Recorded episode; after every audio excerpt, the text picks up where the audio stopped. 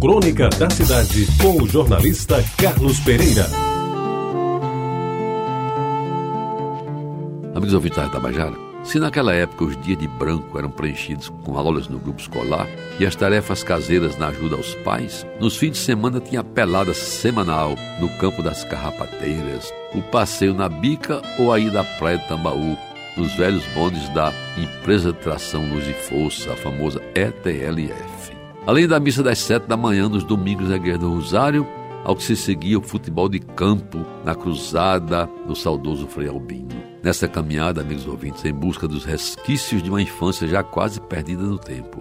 É bom lembrar a delícia que era tomar banho na cacimba da Rua do Meio, no centro de gravidade de Jaguaribe, bairro das mais lídimas recordações de tantos que, como eu, ali nasceram e cresceram.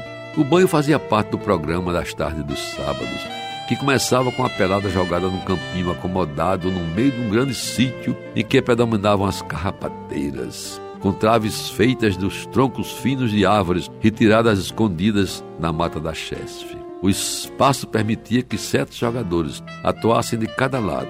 E o jogo era tão bom que até quando faltava a bola de borracha, de couro nem pensar, a gente jogava com bola de meia, que preparada em casa com todos os cuidados requeridos, ficava bem mais pesada em dias de chuva. Pois bem, após o jogo, cansados e suados, íamos retemperar as energias e recuperar o fôlego num dos melhores banhos de que se tinha notícia na cidade.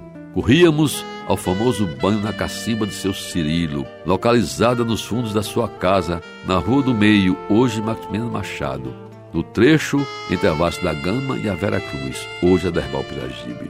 Já tinha bomba elétrica e a água de boa qualidade descia nos chuveirões, diretamente da grande caixa de tijolos e cimento que ele construíra acima do telhado da casa. O banho de meia hora custava 10 centavos, se não falha a memória. Naquela época, o centavo era a menor moeda como ainda hoje é. A coisa era bem organizada. Não se admitia tumulto, algazarra nem nomes feios, e o banho era separado. Tinha hora para meninos e hora para as meninas, porque o ambiente era familiar e exigia profundo respeito. Os meninos se banhavam de calção e as meninas de calcinha e sutiã, e apesar da severa fiscalização do seu Cirilo, de vez em quando um mais afoito espiava por um buraco feito na parede as meninas tomando banho e glória maior, trocando de roupa. Depois do banho tomado, devidamente pago ou a conta pendurada no caderno do famoso fiado, era hora de voltar para casa, na boca da noite, quando a mãe já nos esperava com um prato de sopa de feijão